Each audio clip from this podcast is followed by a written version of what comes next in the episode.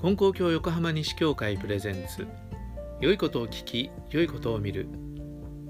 ゲストイキンとお届けしています。皆さんこんにちは。え今日はシリーズ見教えの第14回です。今日取り上げる見教えは今月今日で一心に頼めおかげは我が心にありという見教えです。でその中でも最初の方今月今日で一心に頼めという教えについてお話ししてみたいと思います今月今日っていう言葉これ根高教のキーワードの一つですね This day, this month なんですけどこれどういうことかっていうと今生きているこの時っていうことなんですね。ね、明日とか明後日とか何月何日とかそういうことじゃなくて今このあなたが生きているこの時間に神様を頼りにしていいんだよ神様に頼んでいいんだよというそういう意味ですよね。え例えば郵便局に用事がある時、えー、今日は土曜日だから空いてないな月曜日まで待たなきゃということありますよね。お医者さんに見てもらいたい時もあ今日は木曜日だからお休みだな明日にならなきゃダメだなとかねありますよね。でも神様にお願いしたいことがある時、えー、待つ必要はない。今この瞬間。だから今月今日っていうのは今この瞬間って置き換えてもいいような言葉だと思います。根高教の新人はいつでもどこでも神様に心を向けなさい。神様にお願いしなさいとえ、言ってくれているそういう新人なんですね。えー、お参りに来た方はいろんなことが起こってくるけれどもそれをいつでも神様にお願いしておかげを受けることができるというのはありがたいことですね。ってもうしみじみとねおっしゃってました。本当にそうなんですよね。それはまさにこの教祖様が開かれたこの道の新人というのは今月今日で一心に頼めというそういう新人だからなんです。えー、一つこの言葉が出てくる伝えっていうのはいくつもあるんですけどそのうちの一つを紹介したいと思います。えこれは山本貞次郎という方が伝えている教祖様の言葉お話です。読んでみますね。天地の親神様がお守り下されてあるを一番早く知るには夏土曜暑さをしのぎて生きて家業ができるがその時自分の腹を抑えてみよ腹は冷たい。このようにお守り下されてある。また冬の寒中に外の冷たい寒い時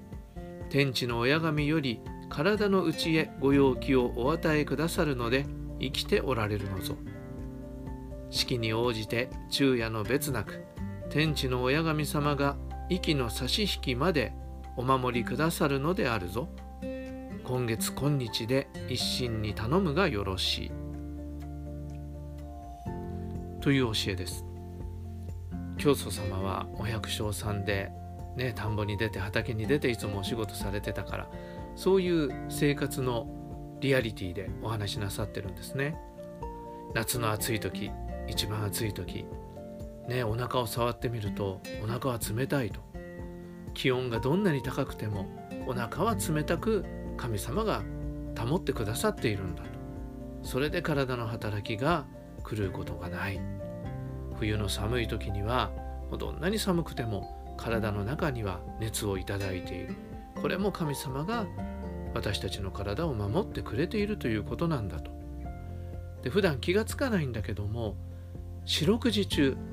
24時間365日そういう神様の働きをいただいて私たちは生かされて生きているんだよということなんですね。もちろんねその体のこう温度のことだけじゃないわけです。いろいろなもの体の働きもそうだし、えー、食べるもの着るもの住むところさまざまなことが神様の働きで成り立っている。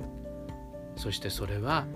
えー、今日は木曜日だからお休みだとか土日は休んでますとかいうことではないんですよね神様の営業日は365日1日24時間なわけですよね。でそういう神様といつも私たちは一緒にいるんだっていうことをこの教えは言ってるんだと思うんですね。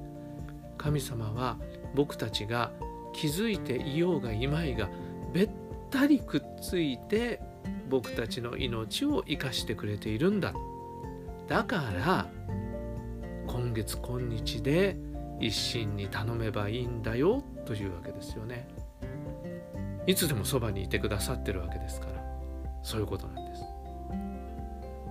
ところが世間一般の信仰信心っていうのはどうかっていうと実は結構神様を日にち限定でお付き合いするような信心も多くあるんです。例えばお祭り日だけ信心するとかねいうのありますよね。それとあと意味汚れっていうのがあって誰か家族が亡くなった時とかあと出産の後とか女性であれば生理の時とかそういう時は汚れているって言われてでその間は神様を拝むことは許されないっていうそういう信仰もあるんです。そうするとそれこそ神様にお願いしたいことがあるんだけどいついつまで待たなきゃねっていうようなことが実際に行われていたんだと思うんですね。そこで教祖様はこの神様は違うんだぞそんなことを思う必要はないんだぞということを教えてくださったわけです。今月今日あなたが神様にいつでも心を向ければ助けていただけるんだよということを言ってくださってるっていうことなんですね。実はこれすごくねありがたいことなんです。いつだってっていうんですから改めて今月今日で一心に頼めと言ってくださっているということはすごくありがたいことなんだなということを分からせていただきたいと思うんですね。そしてせっかくそう言ってくださってるんですからその神様に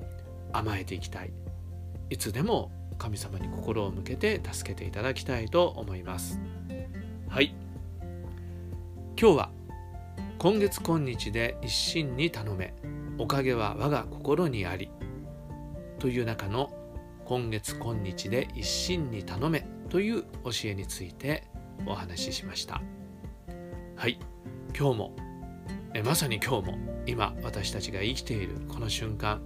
神様のお働きが私たちを生かしてくれています。こちらもいつでも神様に心を向けて、